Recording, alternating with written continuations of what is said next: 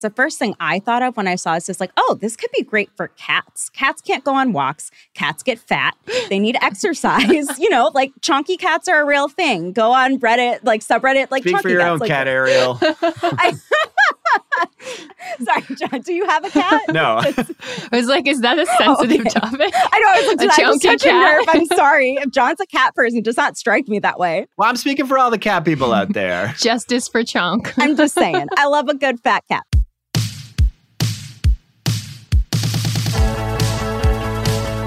Hey everyone, and welcome to Another Bite, where we rewatch some of the most innovative and intriguing pitches from Shark Tank.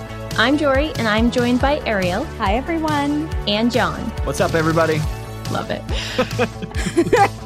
Amazing. So today we're looking at some of the greatest pitches ever gold. I mean, told. That's right, folks. It's the golden ticket episode. What exactly is the golden ticket? You may remember us mentioning it once on our segment on Frywall. The golden ticket is a real piece of gold that Lori hands out to her favorite pitch of a Shark Tank season, one that she only gives to entrepreneurs where she's willing to give them exactly what they're asking for. It doesn't appear every season, but when it does, it signifies that Lori is all in on a product or a company. So without further ado, here's some pitches that really caught her attention. But before all of that, a quick word from the folks that keep the lights on. There's no secret formula for better service throughout the customer journey, but there is the all-new Service Hub from HubSpot. It makes it infinitely easier to scale customer support and increase retention. By bringing service and support together in one powerful platform, you can deliver the best experiences for your customers and your teams. Free up time for your reps to focus on complex issues with an A I-powered help desk. Proactively drive retention with customer health scores that help keep your business ahead, and give your entire go-to-market team the data they need to operate as one unified, powerful front. Also, you can easily support, strengthen, and grow your customer base. Secrets out, HubSpot Service Hub is a game changer. Visit HubSpot.com slash service to do more for your customers today. So first in the tank, we have Souper Cubes, and it is brought to us by Jake and Michelle Sendowsky. They come asking for a four hundred thousand dollars investment for a five percent stake in their company, which means that they're valuing their company at eight million dollars. The problem that they're trying to solve is, you know, you make a big batch of grandma's chili, and you're definitely not going to eat it in one sitting. So you freeze it, but freezing it in a bag is messy. Glassware breaks. So what do you do? Well, in this case, you buy Souper Cube, which is, according to our founders, the best way to freeze and store your liquids in perfect proportions. And essentially what it looks like is just like these big silicone ice trays where the pocket kind of varies in sizes depending on which one you buy.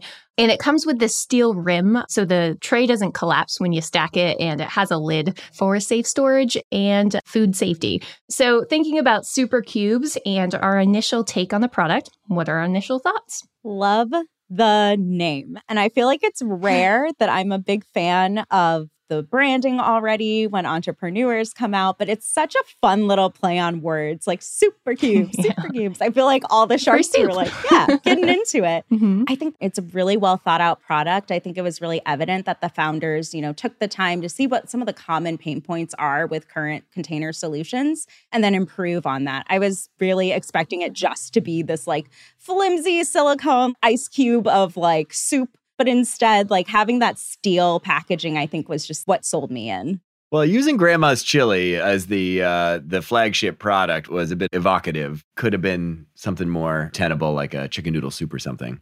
But hey, listen, okay. Every time I listen to a pitch, like there's a scale of how big I think it's going to be. And it's like mm-hmm. rides a little like chart. And in the beginning, I'm like, oh, this isn't going to be big. And this is going to be big. And then, oh, maybe it's not going to be big when I learn their sales. And, you know, this one, the peak of when I knew this was going to be a big product was when Kendra Scott, who is one of the guest mm-hmm. sharks on this particular episode, said the line, "As a mom, I love this product." Now, we've talked about moms before and the role that moms play in household purchases. As of like two thousand eighteen, the buying power of moms for household items was like two point four trillion dollars in the U S, and they make eighty-five percent of all household purchases. So sizable market. And it just, as Kendra Scott said that, it became so clear to me what the flywheel for this business is. And it goes a little something like oh. this. Mom who wants to be more thrifty, more organized, and better manage meals, which is literally every mom, mm-hmm. sees Souper Cubes on the internet from another mom, buys Souper Cubes, and is delighted by them, and then shares on the internet because it makes her look awesome, and then that flywheel repeats forever. And so I just think that, you know, not only is this a good product because it has real functional use cases, but I think that this has a real flywheel associated with it that's going to get word of mouth going and is going to drive a lot of sales and a lot of efficiency in their sales and marketing expenses.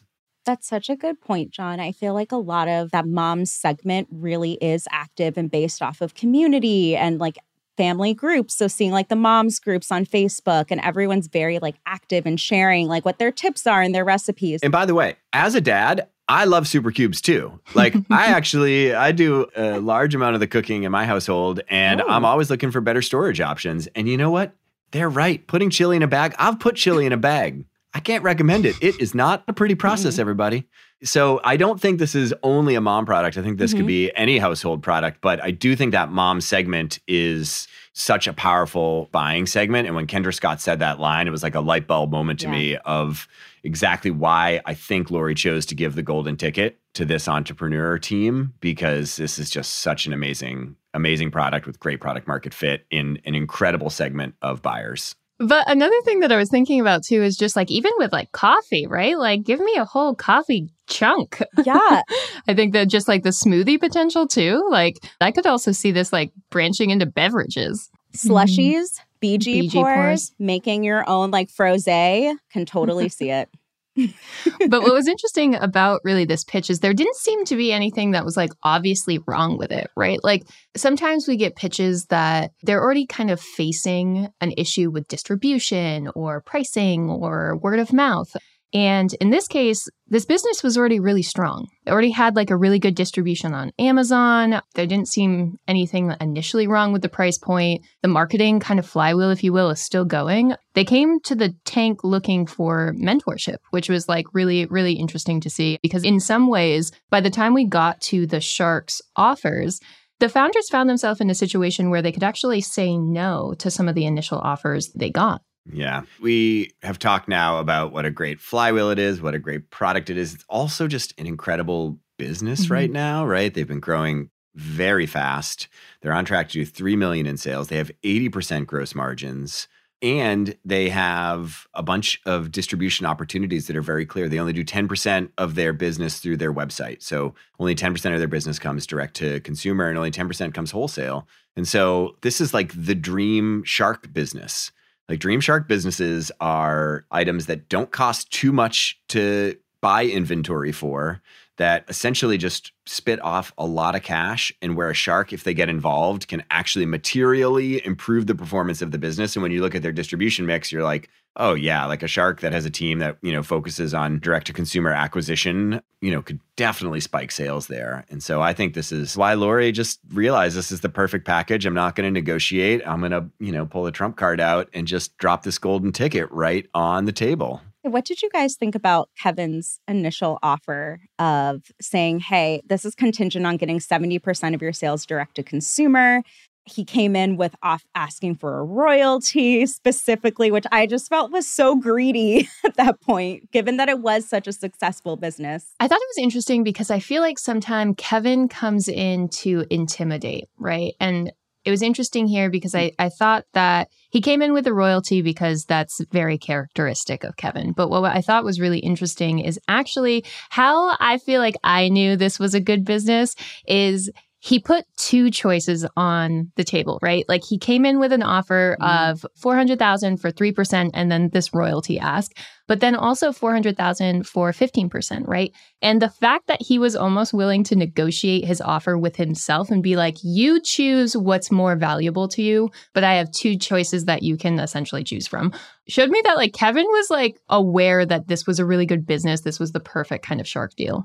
Yeah, I mean, you know, you can go and run all the math on whether it is better to only give up three percent of your business and do a royalty for a million dollars worth of sales or whatever, which, by the way, basically comes down to how big of a business you think it's going to be. If you think it is going to be a massive business and you are not obsessed about getting as much of a return as the entrepreneur right away, then you want to keep as much of your equity as possible. And so maybe doing a royalty is not a bad deal. You know, a forty cent royalty on a twenty dollar sale is, it's only two percent and they've got eighty percent gross margins. It's not really going to impact their ability to grow the business that much. And so if they're like, we think we are going to sell one hundred to two hundred million dollars of these every year, and we want as much of that as we can take, then maybe the first Kevin deal is good. And I think it's kind of what he was trying to do. He was trying to say, listen, you could do a deal that bets on long-term value and you get to own much more of that long-term value, but it'll cost you.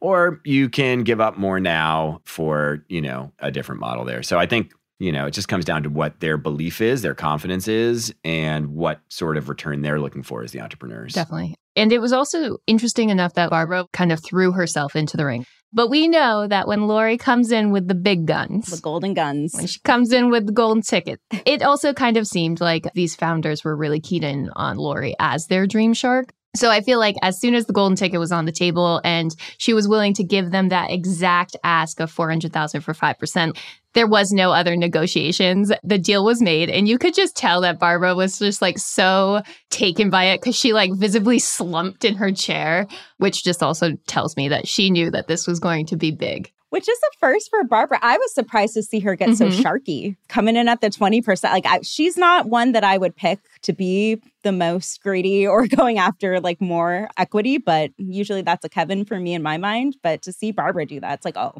you know, she really, really wanted that. Yeah. Well, I mean, listen, if Barbara really, really wanted it, she should have offered four hundred thousand dollars for five percent, which is what they asked yeah. for. That's actually what Lori, it's not like Barbara offered a better mm-hmm. deal to the entrepreneurs. Mm-hmm. Like Lori actually offered the best deal between Kevin, Barbara, and Lori.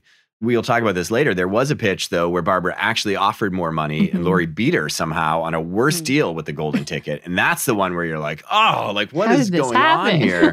Where are we? And this is the power of the golden ticket. It's like the golden mm-hmm. ticket comes out and like blinders come on the entrepreneurs mm-hmm. and they're just like, it's the golden ticket. This is what I asked for. This is the, th- like, it's kind of like, doesn't matter if there's a better deal on the table. And uh, I think Lori is savvy about using it, and you can see it with the other sharks. They all shake their heads when it yeah. comes out, and they're like, oh, come on.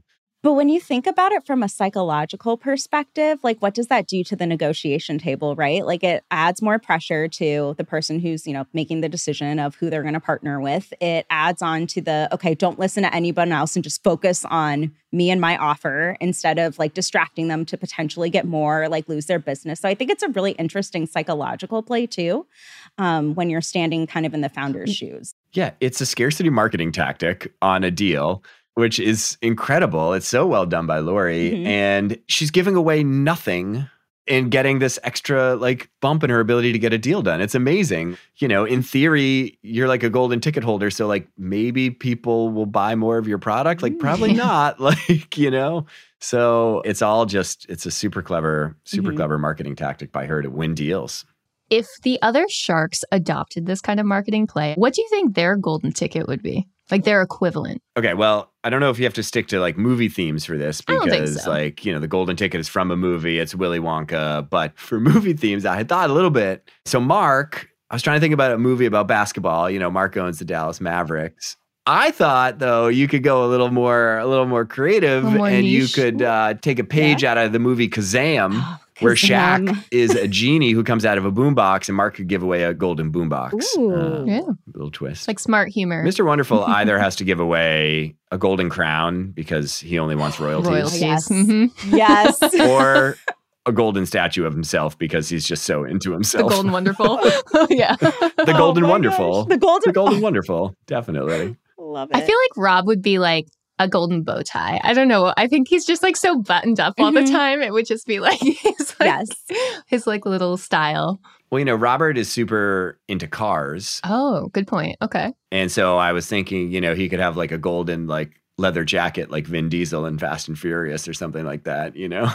Part of this is like, okay, if you want to one-up Lori on a golden ticket, get a golden jacket made that's like, you know, you could wear it. Or maybe that should be what Draymond does. Uh, you know. I was going to say golden sneakers. Mm-hmm. Um, golden sneakers. Just have a full outfit. They should have a whole like segment of just a golden day where every shark gets to have their own golden prop. Which of those options would you want like personally to own? I want the original golden ticket. I don't know. Mm, like, I think once when you add more, yeah, when you add more products to the mix, it loses its novelty. Fair enough. I want the boombox. Yeah, the fun one. Because I want to stand with it over my head. I want to stand with it over my head. Like a cliche nineteen eighties, yes. nineteen nineties movie. Stop. Pick a deal with me. I love that. Oh. So just to wrap up this segment, though, there was an interesting kind of company update coming to us from Souper Cube. So twenty-four hours after airing, they made nine hundred thirty-eight thousand dollars in sales. Ooh. So their sales were super. And it would have been more, but Gosh. They actually sold out of all of their products. So like the reason that didn't continue to scale is just like they sold them all. Since airing, they've done a total of eight point six million dollars in sales. Lifetime sales are up at fourteen million dollars. So if you're trying to freeze your chili for ice cubes, John, you can do that. I just will never have the punch.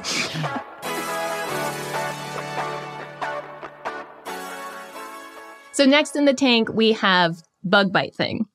And this comes to us from uh, mom and daughter Kelly Higney and Ellen McAllister. So the duo comes to us asking for one hundred fifty thousand dollars for a ten percent stake in their company, which shakes out to about one point five million dollars. And the problem they're really trying to solve is, you know, like home remedies, like dryer sheets, they're not really super efficient at addressing why mosquito bites itch. It's the mosquito saliva, which actually I didn't know. So that was this whole learning moment. And for the venom that things like bees like leave under your skin. So introducing Bug Bite Thing. It's a product that alleviates the sting and the swelling from bug bites or stings. And it's essentially, you might have to help me out with this, but to visualize it, it's sort of like this plastic syringe or I guess like a suction cup that you put on your skin and it has a little lever that you pull up on and it creates this like airtight seal that essentially like just sucks the goop out of your skin and out of the bite. Yeah, it looks like a toy syringe. If, you yes. have, if you've ever seen a kid's syringe, like a toy one, you know, from a doctor kit, mm-hmm. it looks a lot like that, except instead of a point on the bottom, it's an open hole on the bottom where you can just like stick it over your skin and make a suction. Which just sounds gross. Super gross. But they were able to like market it in a way that didn't sound gross. Like just clean off the cap, no big deal. But here's all the benefits. Like, I love the demonstration. Yeah, we suck venom out of your skin, and then you just, like, unscrew this cap and, like... Yeah. You know. They made it a very pleasant user experience. Yeah. It's a Bug Bite Thing. We talked about vitamins versus painkillers on a recent episode. You know, vitamins are nice to have. They conceptually make you healthier. Mm-hmm. Uh, but who knows how much? And it's, like, kind of like, you know, it, when money gets tight, they kind of get cut. And then there's painkillers, which are a must-have. They make acute pain disappear. And, you know, you always buy another bottle of Advil when you run out. This is literally a painkiller. So right off the bat, I'm pumped. It's kind of cute. Great. Okay, this is a painkiller. Yeah. This is, I think, a brilliant solution mm-hmm. to a universal problem. This has brilliant unit economics, eighty percent margin, and it has a brilliant name. I think Bug Bite Thing is one of the greatest product namings that I have ever heard in my entire life. Really? I love it. I wasn't sold on it. I don't know. No. What else I mean, do you I, call it? I, Venom sucker? Suction thingy. I don't know. Well, I guess you thing see? Is still in the name. You're right. Oh my gosh. It works. It makes it seem super attainable. Mm. It's like fun to play with. Get me that Bug Bite mm-hmm. Thing. People are like, what's the Bug Bite Thing? It's, I don't know. It's literally called Bug Bite Thing. And people are like, oh, it's memorable. Like people see it in stores and be like, oh yeah, I heard about Bug Bite Thing. I should try it. In the Boy Scouts, you you learn about how to treat snake bites if they occur. And there was always this question about, like, if you get bit by a poisonous snake, should you suck the blood out? Like, I know that sounds weird, but I was very attracted to this product because of that notion of being able to actually extract the venom. It felt very, very pure to me for some reason. So this is a product you would buy? In fact, I want to go buy a Bug Bite Thing. This sounds great. I think the biggest thing for me that I was wondering is like, okay, does this actually work? The before and after photos, I think, were really helpful to see because anyone who yeah. has kids and mosquito bites know how difficult it is to get them to not itch their mosquito bites. The proof is going to matter a ton, Ariel, right? Because mm-hmm. like the Amazon reviews and the word of mouth and people just sharing that it works is going to matter a lot because I had the same thought. If there were two things that bugged me about the product, number one was, yeah, there is some doubt in there about whether or not it actually would work. Like you, once you get bit, within what time do you have to apply it, right? Or remove the venom, like all that stuff. I do think, Ariel, one of the ways that they are combating this, like, does it work, is their price point.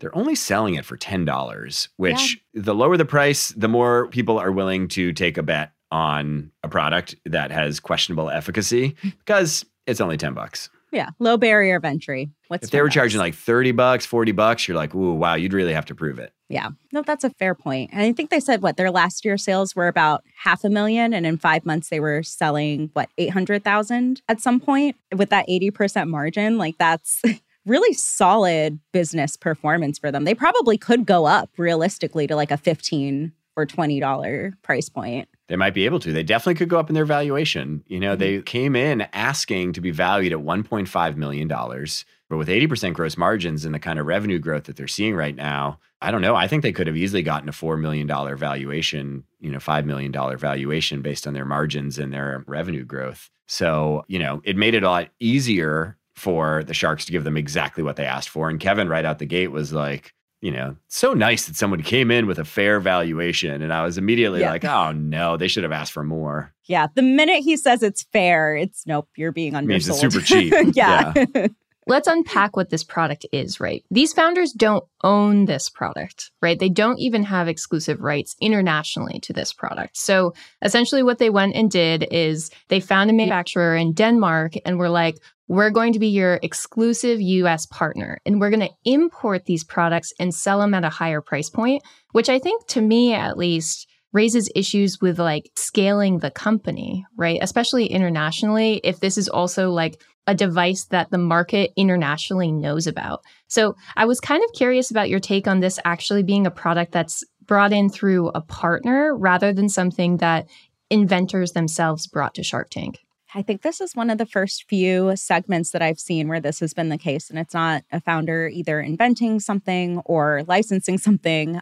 Thought it was interesting to hear how they came about it, right? Because the mom was talking to someone who was either, you know, customer, someone that she was working with, saying, oh, you haven't heard about this? You haven't heard about the Bug Bite thing? So again, that power of word of mouth, it just kind of keeps coming back. But I think, you know, it was a very interesting move. I don't know, John, if you have any perspective of that kind of approach of just saying, hey, I'm going to take this for a specific market and run with it versus going all in. Well, I think it depends how big the market is and how airtight your exclusivity is and mm. how much you have to pay to get that exclusivity. I think those are probably the factors that you would figure out to evaluate if it is a defensible business for them or not. I think we're kind of asking like, oh, is this defensible or not? Mm-hmm. And, you know, if there's patents on it, and this is probably the kind of the only version of a product like this, which is probably the case, and uh, they have really good exclusivity on it in a huge market like the U S, it doesn't worry me that much, especially given how much it's growing, what the cash looks like, and what the profitability is.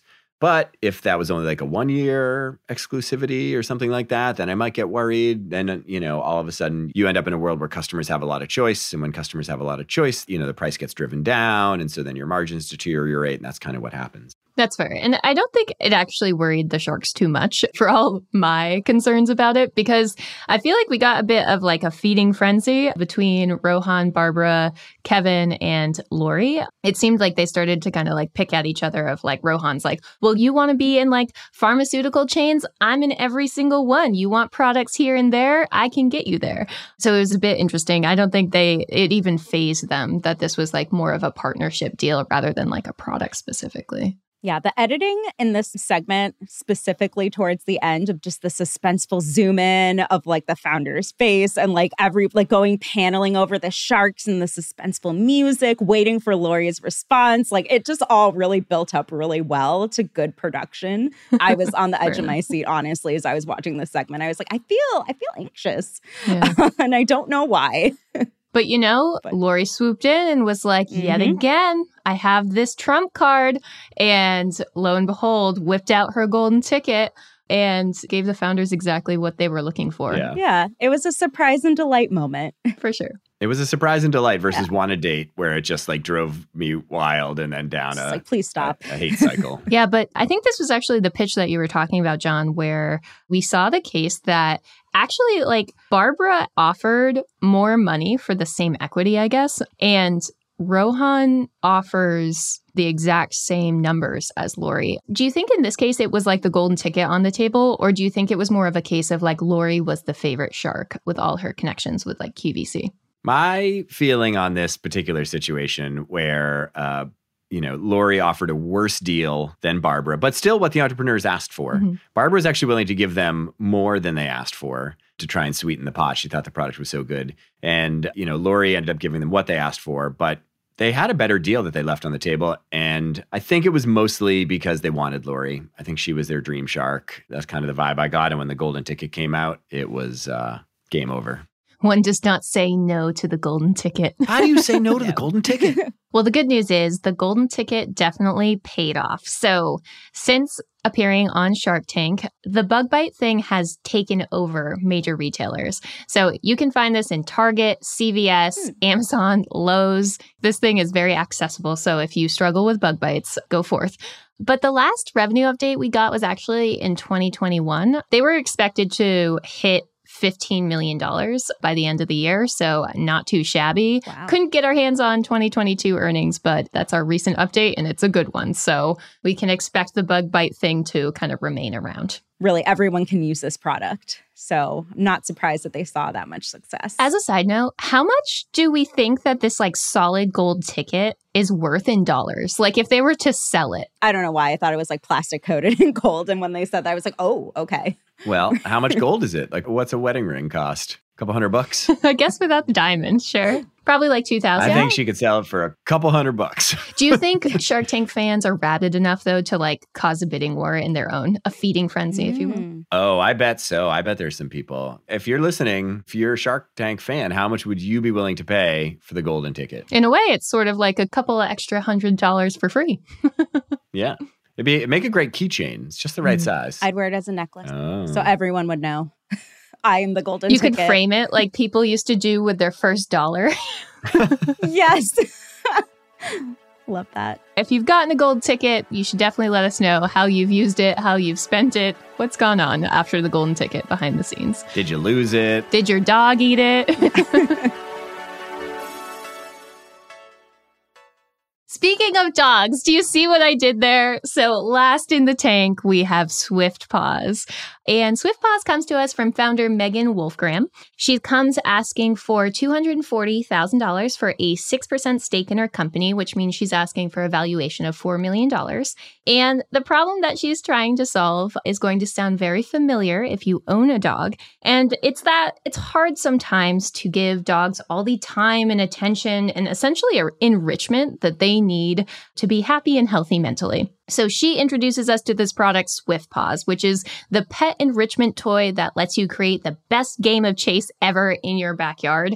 And to kind of visually describe this, it's best if you've seen or kind of know what like lure coursing is. I am definitely one of those people that have watched competitive dog challenges yeah. and competitions. Yeah. What? So, yep, no I have. Way. I didn't know it was the it's whole thing. It's the whole thing. And let me tell you, uh, they used to always have them on Animal Planet. And I've actually like gone to them before. So anyway, essentially what it is, it's like you can visualize it as if there's a moving plastic bag, if you will, on a string. And if it's a straight shot, the dog is just like running in a straight line. This product puts sort of four strings together into a diamond shape. And essentially the little bag toy kind of pivots between them really quickly. And you can control it with a remote control. Imagine like a small baseball mm-hmm. diamond where there is string from base to base to base. And that string moves on a pulley system really, really fast. And you like clip on something that a dog can chase. So the dog just runs in circles around and around and around and around and around. It's really great for dogs with high prey drives. Good. Yeah. When you said, Jory, you were like, I was trying to think how to visually describe this. And I thought the best way to do it was lure coursing. I was like, uh-oh. No, so that's what it is. But then Ariel was Jory. Like, oh, yeah, of course. And I was, was like, it? Oh, my gosh, maybe I'm the only oh, one who doesn't no, know no, about no. this thing. No, John. So the only reason I knew is because I went down a wormhole mm. because, like, I had to stop watching this segment because I'm like, what is lure coursing? And I'm like, how big thing. Is this industry? It's a three point eight billion dollars industry in twenty twenty-one wow. for pet training services, growing at a C A G R of six percent from twenty twenty-two to twenty thirty-one, uh, according to Allied Market Research. Dog agility is yeah, big. Yeah, I was like, wow, this is a huge, I had no clue. There's like lure training. They have also the plastic pole things. Mm-hmm. Dock jumping is included in it. I nerded out over this. But what's interesting as we kind of like bring in this talk of, you know, there's a professional use case for this. That's sort of how this product got started, right? Like the founder got into uh, dog agility competitions after finishing college. And that was essentially how this product came to be, is it was a professional grade piece of equipment that she was selling to these competitions or even to zoos, which I thought was interesting, like visualizing a lion chasing mm-hmm. one of these.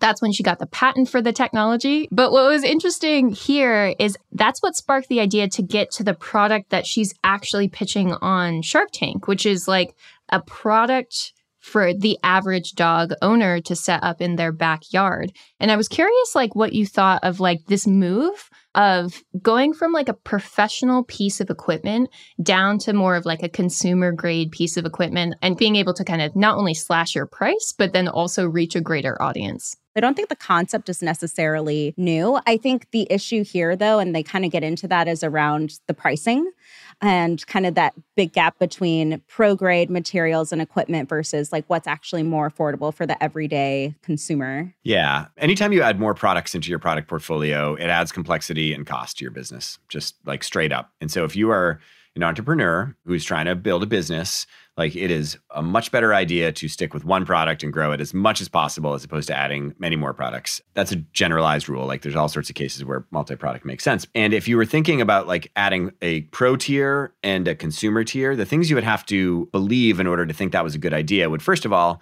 be that you have some sort of cost advantage, you know, by manufacturing that. Because you have the pro manufacturing process, you can make the consumer grade cheaper, which should mean you can lower your price more. To Ariel's point, mm-hmm. that is not the case here. The price is very expensive still for the consumer grade. The second thing you'd need to believe is that your association with that pro brand will increase your sales on the consumer side. So if her market is just people who go to like lure coursing professionally and want to buy one for their backyard, then it's a very smart move to make a consumer grade option. If her idea is, I want every backyard owner in the world to own one of these, and most of them will know nothing about lure coursing and my association with professional lure coursing, then I don't think she gets any advantage from being the owner of the professional brand. Mm. You know, if you think about fitness, you know, T R X does well with home sales because people see it in the gym. They've got that association, right? Where with the weight racks that we saw, you're like, oh, people aren't seeing those in the professional gym. So like, you know, you've got to be able to make that association in order for the credibility to come from the pro tier, I think. But I'm wondering too, like if the product was open to a more like wider, like generalized market, kind of what are the pros and cons there? Because the first thing I thought of when I saw this is like, oh, this could be great for cats. Cats can't go on walks. Cats get fat.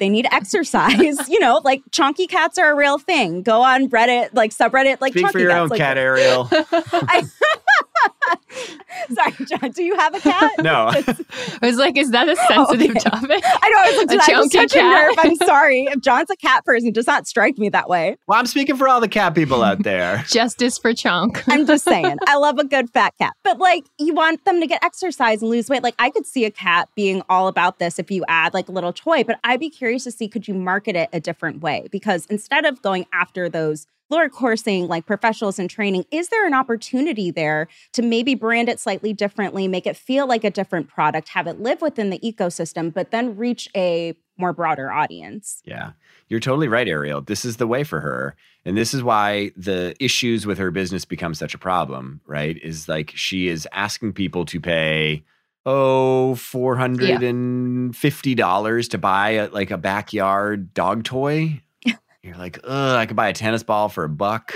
Fair. You know, and I could throw that and that's good for me too. But you market it as like you live in an apartment. You don't have a place to bring your dog out. Give it exercise, you know, gift well, from. It's, it's true. So this is what I'm saying though. It's like, this is why you've got to address, if that's the market you want to go in, which is what I would do too, is I would market it much more mass market. I would bring the price down to a more mass market price. And then I would actually divest away from this whole pro business and just be like, this consumer business is way bigger. My association with the pro business doesn't matter at all to the buyers of a mass market backyard dog product.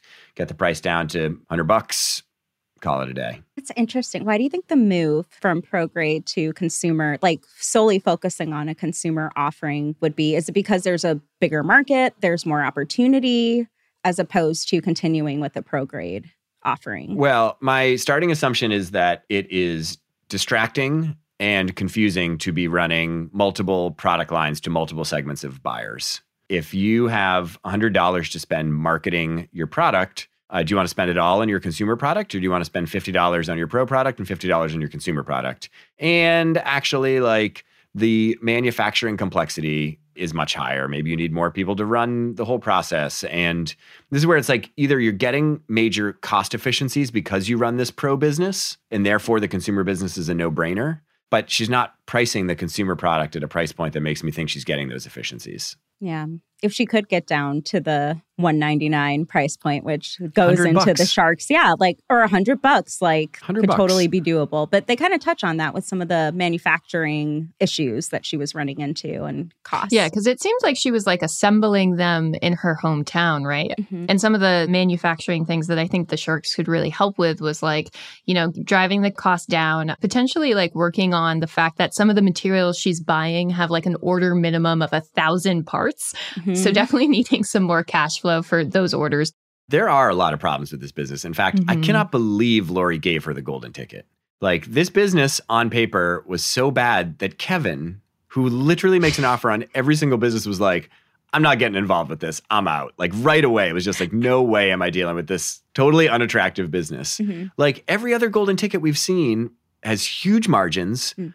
a low price point, wild growth, and major consumer applicability. Mm-hmm. Made me wonder if Lori's just a dog person and maybe mm-hmm. dogs just win deals. Like, I'm not sure. It's possible she's just a dog person.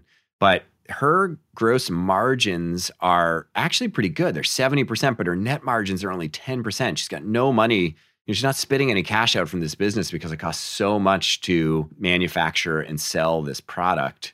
So I think she's going to have to really address some of those issues and um, and focus more. I think this was a golden ticket giveaway because Lori mm. was more invested in the entrepreneur. I think the entrepreneur really showed just like a lot of characteristics of being a strong leader, of like keeping her employees on the team when they were having like difficulties in their business cycle.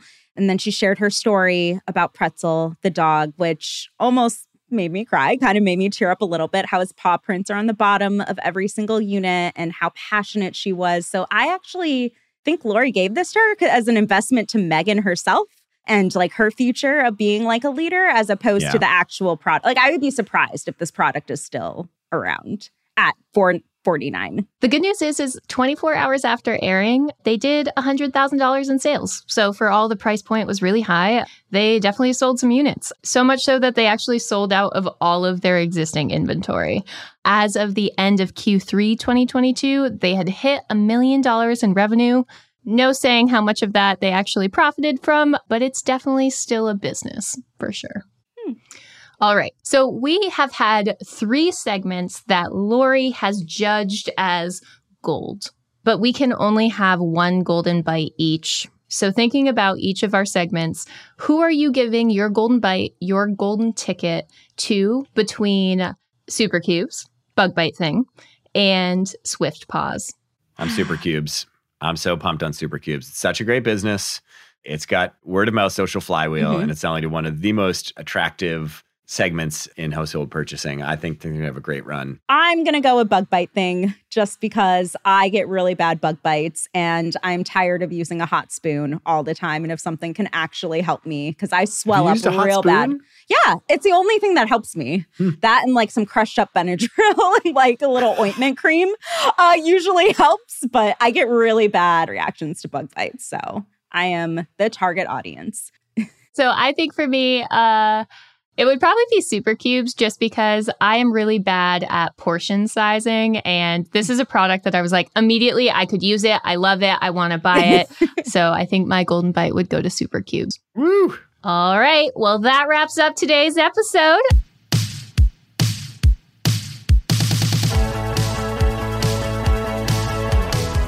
Today's episode was written and produced by the brilliant mind of Matthew Brown. Additional support comes from Melanie Romero. Are you following the show yet? Barbara, are you following? I'm out. You know, she really is my favorite. You can follow and subscribe to the show wherever you listen to podcasts. Maybe that's Apple Podcasts. Maybe that's Spotify. Maybe you're that one person in the world who still uses a Microsoft Zune. R I P Wherever works for you, works for me, baby. That's it for me, for real this time. We'll see you next week in the tank for another bite.